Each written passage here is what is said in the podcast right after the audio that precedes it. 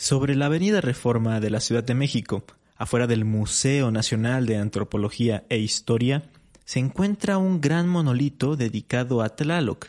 Este monumento, originalmente encontrado en San Miguel Cuatlinchan, ha estado rodeado de curiosidades e incluso misterios, mismos que vamos a conocer en este episodio 24 de la segunda temporada de Leyenda Urbana MX.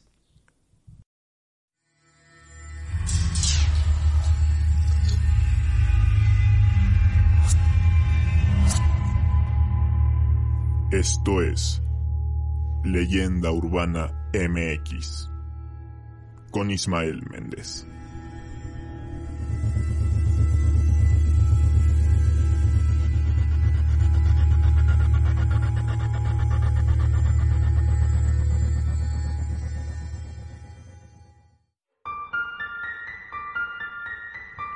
¿Qué tal? Sean bienvenidos a Leyenda Urbana MX, el podcast en el que semana a semana hacemos un recorrido a través de las leyendas urbanas, históricas y de terror que le han dado la identidad cultural a México. Antes de arrancar de lleno con el tema de hoy, como cada final de mes quiero agradecer y mandarle saludos a las personas que me apoyaron en junio, siendo miembros del canal o Patreons. Así que muchas gracias a Ellen Cordero, Isabel Guerrero, EF, Olivia Chávez, Mario Pineda, Amparo Briones, Porky 3000 Ninja, Omar Israel García, BRXM, Ea Lobles, Joha Chan, Negan Santa Cruz, Dianis Juárez y Diego Armando Martínez. Esta semana voy a tocar un tema que tengo en el tintero desde incluso antes de hacer el contenido en formato de podcast. De hecho, cuando estaba en la universidad hace ya varios años, una amiga, una compañera que vive por donde se desarrolla esta historia, me la contó y me pareció interesantísima. Pero hasta el día de hoy la voy a tocar y a contar a mi modo. Cabe aclarar que esto está más relacionado con curiosidades históricas, como por ejemplo en el tema del penacho de Moctezuma, eh, más que con temas paranormales, aunque igual eh, salen algunas incógnitas y hechos por demás inexplicables Así que seguro les va a gustar. Creo que es una de las piezas más importantes, no solo por sus dimensiones, sino por el hecho de estar dando la bienvenida al público que visita el museo.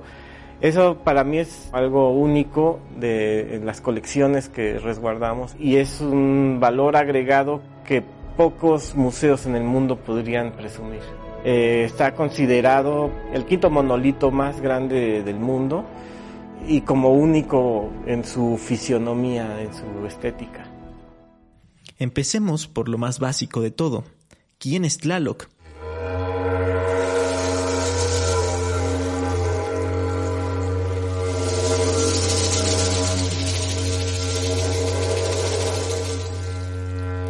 Tlaloc es una deidad prehispánica cuyo nombre significa algo así como néctar de tierra. Era considerado dios de la lluvia, del relámpago y también en parte de la agricultura, pues era la representación del agua divinizada y por consiguiente, pues también era la representación de la fertilización de la tierra. El culto hacia Tlaloc era de suma importancia en el mundo antiguo, porque se creía que de él dependía el sustento de las sociedades agrícolas, sobre todo por el tema del maíz, uno de los alimentos primordiales en la zona. Por lo tanto, se le ofrecían ofrendas y sacrificios. De hecho, algunos de los sacrificios eran de niños. Y aquí viene un dato muy pero que muy interesante. Todos aquellos que viven en Ciudad de México sabrán que el icono de la estación del metro Pantitlán son unas banderas. Esto es así porque antiguamente en esa zona se formaba una especie de remolino muy peligroso en el lago, porque recordemos, el Valle de México era un lago. Entonces, en los mexicas ponían unas banderas para advertir a los que iban por ahí con sus canoas y así evitaran caer en este remolino y morir ahogados. Resulta que justamente ese punto era el utilizado para los sacrificios de los niños hacia Tlaloc y también hacia los tlaloques, que eran como unas deidades similares como bien lo podemos leer en el artículo Las fiestas aztecas de los dioses de la lluvia, una reconstrucción según las fuentes del siglo XVI, escrito por Joana Broda de Casas. Luego mandó mensajeros a los mexicanos para decirles que los tlaloques les pedían el sacrificio de la hija de Toscuecuex. Al recibir la noticia, los mexicanos ayunaron durante cuatro días y terminados estos, llevaron a la niña al lugar en el remolino de la laguna Pantitlán y allí la sacrificaron según lo habían pedido los dioses. Además de los sacrificios, se le dedicaron construcciones a Tlaloc. Por ejemplo, igual estos mismos mexicas dedicaron parte del conocido como Templo Mayor a él, y bueno, la otra parte era de Huitzilopochtli. También podemos observar muchos objetos como máscaras, ollas, pinturas murales, jarras con grabados de su figura y por supuesto esculturas o monolitos. Tal es el caso de uno encontrado en San Miguel Coatlinchán, en Texcoco, a unos 50 kilómetros de la Ciudad de México, a las faldas justamente de la montaña conocida como Monte Tlaloc. Pobladores de la región cuentan que tras la conquista, y sabiendo que los españoles destruían muchas de las cosas pertenecientes a las civilizaciones y pueblos originarios, los antepasados, probablemente del señorío de Texcoco, quisieron asegurar la gran escultura tallada en piedra. Supuestamente, a pesar de su tremendo peso, lograron llevarla más hacia el monte y cubrirla en su totalidad, para que de esta manera permaneciera enterrada y escondida. Con el paso de los años, las personas que iban al monte empezaron a descubrirla. Fueron escarbando, quitando la tierra y las piedras, y así, en algún momento, quedó completamente descubierta. No encontré exactamente el año en que fue descubierta en ese sitio, pero hay registros que datan de finales del siglo XIX en los que ya se habla y se describe a esta pieza, como este de Alfredo Chavero, que aparece en el tomo 1 de México a través de los siglos, publicado en 1884. Se trataba de una estatua colosal de 7 metros de altura 3.8 metros de largo y 1.5 de espesor. Es el ídolo antiguo más grande que conocemos. Tiene destruidas las manos y estropeado el rostro. Tiene además el inmenso monolito en las manos un instrumento, que parece debía sonar soplando en él. El caso es que años después se comienzan a realizar investigaciones para conocer más acerca de la figura porque cabe aclarar que se encontraba recostada y no de pie como la podemos ver en la actualidad.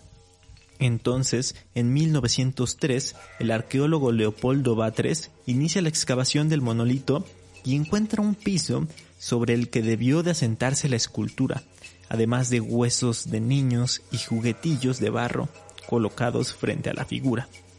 Se le realizaron más estudios, digamos, pero ahí permaneció el monolito por décadas. Sin embargo, algo ocurrió en la capital mexicana que cambiaría su historia. En el año de 1964 y durante el mandato del presidente Adolfo López Mateos, se ordena la construcción de un moderno museo que albergaría piezas arqueológicas de las antiguas culturas mesoamericanas, el Museo Nacional de Antropología e Historia. El proyecto estuvo a cargo del arquitecto Pedro Ramírez Vázquez, a quien ya mencionamos en el episodio de las iglesias y en el del fútbol. Este museo debía de inaugurarse en septiembre de 1964, por lo que se comenzaron a reunir las piezas que albergaría. Algunas de ellas fueron trasladadas desde la Galería de Monolitos del Museo Arqueológico de la calle de Moneda, como la Piedra del Sol o como se le conoce popularmente el calendario azteca.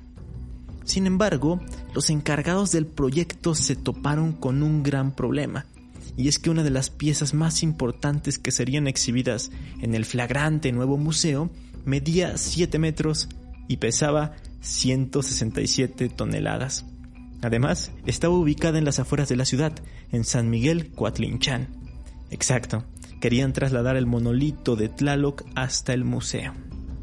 Y esto no estaba en discusión, tenía que suceder sí o sí. Así que el personal se puso en marcha y trazó un plan para poder transportar semejante pieza de piedra de manera eficiente y obviamente sin dañarla ni maltratarla. Esto fue lo que se hizo. Se cavó un foso de 3 metros de profundidad para ahí colocar una plataforma debajo del Tlaloc. Luego fue montado en una estructura de 24 metros de largo por 6 metros de ancho, que tenía vigas y cables de acero. Esta estructura fue colocada como la carga de unos trailers, mismos que harían el camino hasta Chapultepec. El peso total de la carga terminó siendo de nada más y nada menos que 250 toneladas. Así pues, el 16 de abril de 1964 se llevó a cabo el traslado, supervisado por arquitectos y arqueólogos, con la finalidad de que saliera a la perfección. Incluso se tuvieron que quitar cables de luz de la ciudad y líneas de alta tensión, pues la altura era tanta que si no lo hacían terminaría rompiéndolos y provocando accidentes. Y aquí viene lo más curioso e impresionante de toda esta historia, y es que, como bien lo dije, esto sucedió en abril, un mes en el que no es común que llueva en la Ciudad de México. De hecho, la época de lluvias va de junio, como ahorita, y hasta finales de agosto o septiembre. Además, el reporte del clima de aquel jueves no pronosticaba lluvia ni presencia de precipitaciones. Pero cuando el Tlaloc entró a la ciudad, comenzó a llover. Y no solo eso, sino que fue un aguacero torrencial. Como popularmente se dice, se estaba cayendo el cielo. Existen videos del traslado y se puede ver en ellos cómo cae la tormenta y cómo algunas de las calles ya lucen inundadas. Se estima que esto de la lluvia duró alrededor de una hora y media. ¿Será acaso que Tlaloc estaba anunciando su llegada a su nuevo hogar? ¿O estaba desatando su ira por moverlo del sitio en el que estuvo por cientos de años? Quizá solo haya sido una coincidencia, pero es de esas coincidencias tan inusuales que te dejan con la boca abierta y totalmente impresionado. Ya entrada la noche, el monolito pasó por el zócalo capitalino ante la mirada curiosa de miles de ciudadanos que se reunían para presenciar aquel hecho histórico. Se habla de que en total se reunieron a lo largo del recorrido unas 60.000 personas. Después de atravesar la ciudad y ya entrada la medianoche, por fin estaba llegando el monolito al nuevo museo, a su nuevo hogar, en el que fue colocado de manera vertical con una ingeniosa tecnología, para que se pudiera apreciar con todo su esplendor. Todo este proceso, o bueno, al menos el proceso en el que se hacían los trabajos de levantamiento del monolito y su salida del pueblo, lo vieron los habitantes de Coatlinchan, con cierta tristeza y hasta enojo, pues les estaban arrebatando un icono de su localidad, su tesoro más importante y un gran símbolo de identidad. Inclusive, cuando empezó a llegar gente del gobierno para empezar a planear el traslado, estos mismos habitantes intentaron persuadirlos, diciéndoles y haciendo renacer leyendas como si lo tocan se convertirán en piedra o si lo mueven algo malo va a pasar. No lo muevan, es el tapón del mar. Hasta se habla de que cuando iba entrando la maquinaria fueron atacados los trabajadores con piedras y se intentaron cerrar las vías de acceso o sabotear las máquinas.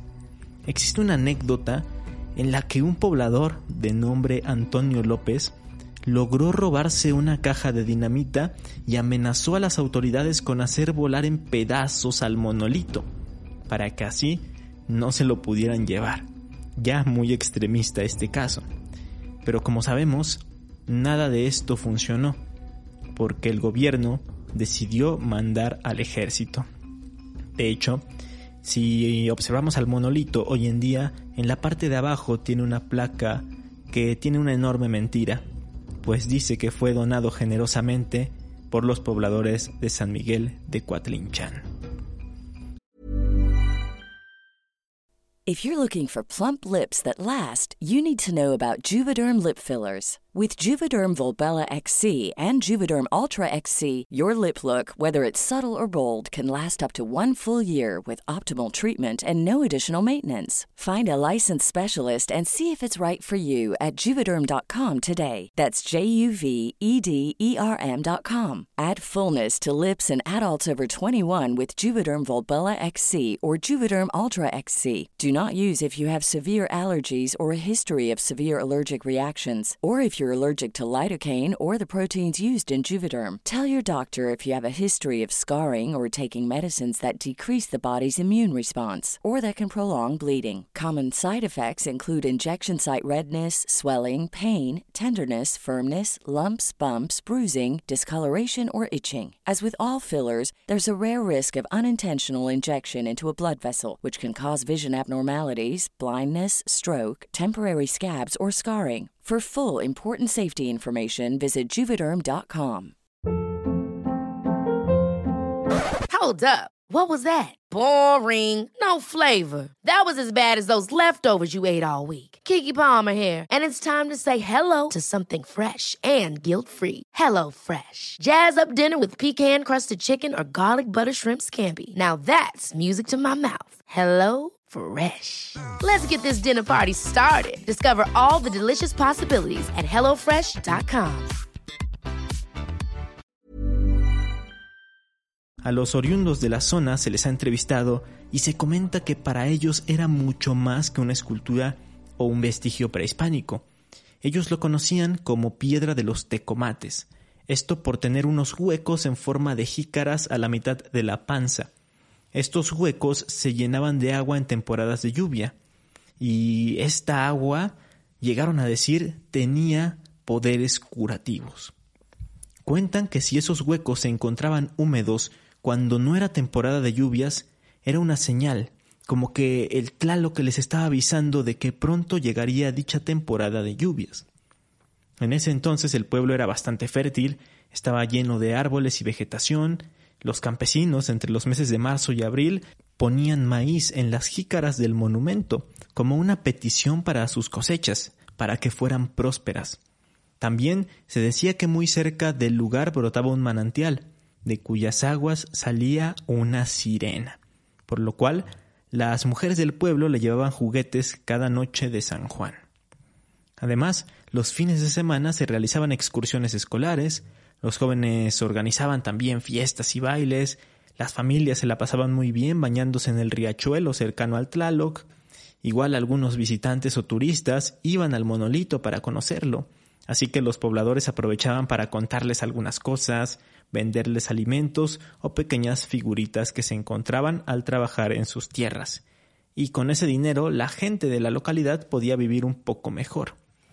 Pero acá viene el segundo hecho increíble, pues se afirma que desde que retiraron al Tlaloc de la zona, las cosas no volvieron a ser iguales. El manantial ya no existe, las precipitaciones ya no son como antes, es decir, ya no cae tanta lluvia, y por lo tanto la tierra ha dejado de ser tan fértil, afectando al paisaje y por supuesto a las cosechas. De hecho, esta amiga de la que les comentaba al inicio del episodio me contó que ella había visitado el lugar y que efectivamente los locales decían que desde aquel hecho fatídico en el que perdieron al Tlaloc no ha llovido como antes. Pregunto otra vez, ¿estarán ligados estos hechos o simplemente el cambio climático está haciendo de las suyas. Recordemos que igual hace poco, justo por el cambio climático y el calentamiento global, se declaró extinto al glaciar Ayoloco, que estaba en el Iztaccíhuatl. Dejo estas preguntas al aire. Actualmente, en Coatlinchan, existe una réplica del Tlaloc. Fue develada en la plaza principal de la localidad, en mayo de 2007.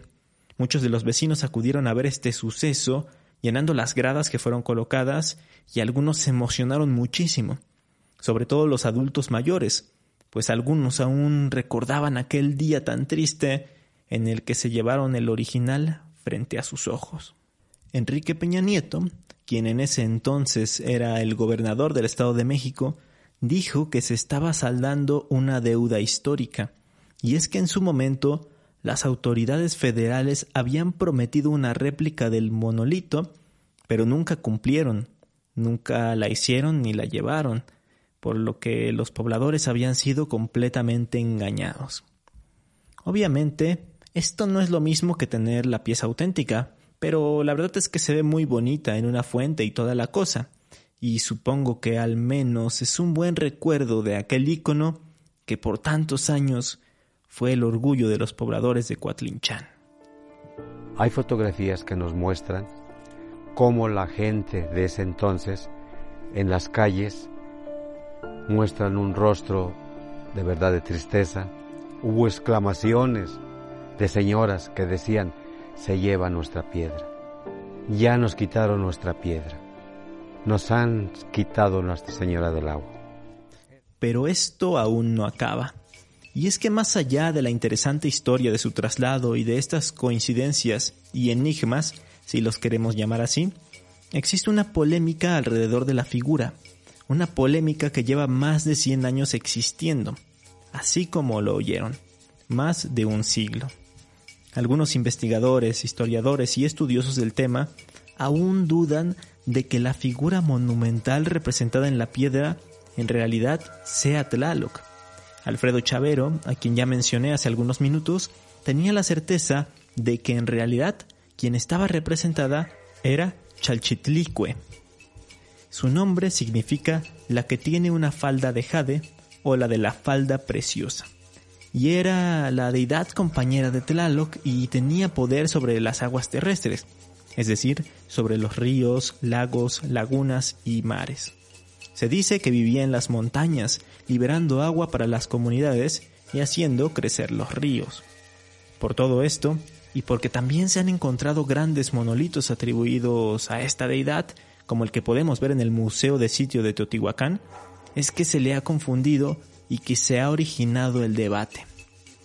Leopoldo Batres, a quien igual ya mencioné antes, tras sus estudios del monolito y sus excavaciones de 1903, contradijo a Chavero, diciendo que no era Chalchitlicue y que efectivamente se trataba del mismísimo Tlaloc. Esta disputa escaló mucho. En el artículo ¿Es Tlaloc la escultura que está en el Museo Nacional de Antropología en Chapultepec? escrito por Eduardo Matos Moctezuma, se menciona este caso en el que según el autor los investigadores llegaron a responderse sarcásticamente y casi llegando a los insultos, en sus respectivas publicaciones. Y justo pone este ejemplo de Batres del año 1905. El señor licenciado Chavero acaba de publicar su dúplica en un diminuto y neogreco cuadernito, en que, ofuscado por su derrota, vuelve a la carga, defendiéndose como puede y empleando las armas de siempre, el sofisma. Comienzo por perdonarle el agravio que me ha querido hacer llamándome libelista y falsario. Y sin rencor entraré de lleno en la cuestión. Pero antes suplico al señor Chavero que al leerme procure tener calma, porque en la polémica se necesita, primero que todo, cachaza y buena intención. Los principales argumentos por lo que se considera que sí es Tlaloc son basados, por ejemplo, en la vestimenta, pues se puede observar un Max Tlatu, que es originalmente una prenda masculina. Por otro lado, los restos infantiles encontrados cerca del monolito darían otra pista, pues como dije antes, era común que sacrificaran niños en ofrenda a Tlaloc. En contraparte, los que defienden la idea de que es Chalchitlicue mencionan que el monumento carece de esta como especie de antifaz con el que generalmente se le representaba a Tlaloc, y tampoco tiene su peculiar nariz formada de una especie de serpientes, entre otras características comunes que lo identifican y que se comparten en muchas de las representaciones que se han encontrado. A pesar de todo esto, aún no se ha logrado determinar en realidad quién es. Esto por falta de información e incluso pues también por falta de otros elementos que comprueben al 100% la identidad, como sí ha sucedido con otros descubrimientos. El mismo Matos Moctezuma menciona que aunque diversos autores han opinado acerca del tema, la verdad es que el monolito de Coatlinchan no permite por sus características que se emita una opinión definitiva sobre la deidad que se trata. Independientemente de al final quién esté representado, sabemos que sí tiene que ver con el agua. Sea Tlaloc o Chalchitlicue, hacen que las coincidencias mencionadas sigan teniendo mucho sentido. De igual forma, no cabe duda de que es una bendición el poder admirarlo y tenerlo en la actualidad, porque es una pieza majestuosa y un legado de la antigüedad. ¿Ustedes qué creen? ¿Estuvo bien su traslado para exponerlo ante más gente y preservarlo mejor en el museo? o se debió dejar en su lugar y quizá hacerle un museo de sitio con algunas de las otras figuritas encontradas en los alrededores. Los leo en comentarios y a través de redes sociales. Ya saben que me encuentran como Leyenda Urbana MX en Facebook e Instagram. Además, ahí pongo las fotos de todo lo que se habla en los episodios. Mientras tanto, vámonos con las recomendaciones. En este caso, van más enfocadas hacia lugares. En primera, justamente el Museo Nacional de Antropología e Historia, ubicado en Chapultepec, en la Ciudad de México. En él, obvio, van a poder ver el monolito, pero muchas otras cosas, como la Piedra del Sol, la réplica del penacho de Moctezuma, etc. Es un museo increíble, yo creo que es mi favorito de México, aunque bueno, aún me faltan muchos museos por visitar. Luego, no muy lejos de ahí, está la fuente de Tlaloc, el Tlaloc sobre el agua, en el Cárcamo de Dolores. Igual está en Chapultepec, es una fuente muy grande, obra de Diego Rivera, en la que se representa a Tlaloc, lo particular de ella es que se tiene que ver de forma cenital, es decir, desde arriba. Una verdadera joya de la ciudad y un sitio súper rico y tranquilo para visitar, sobre todo en las mañanas. Y ya por último, un mini documental del Instituto Nacional de Antropología e Historia de Lina, que está en YouTube, se llama Traslado del Tlaloc al Museo de Antropología. En él pueden ver las imágenes de los trabajos y de todo el recorrido que siguió el monolito, así como la lluvia que cayó en la ciudad ese día. Y bueno, eso fue todo por esta semana. Espero que les haya gustado este tema un poco más histórico. Y si así fue, no duden en compartir el episodio con sus amigos y familiares. Por lo pronto, yo los espero aquí en Leyenda Urbana MX el próximo domingo. Hasta entonces.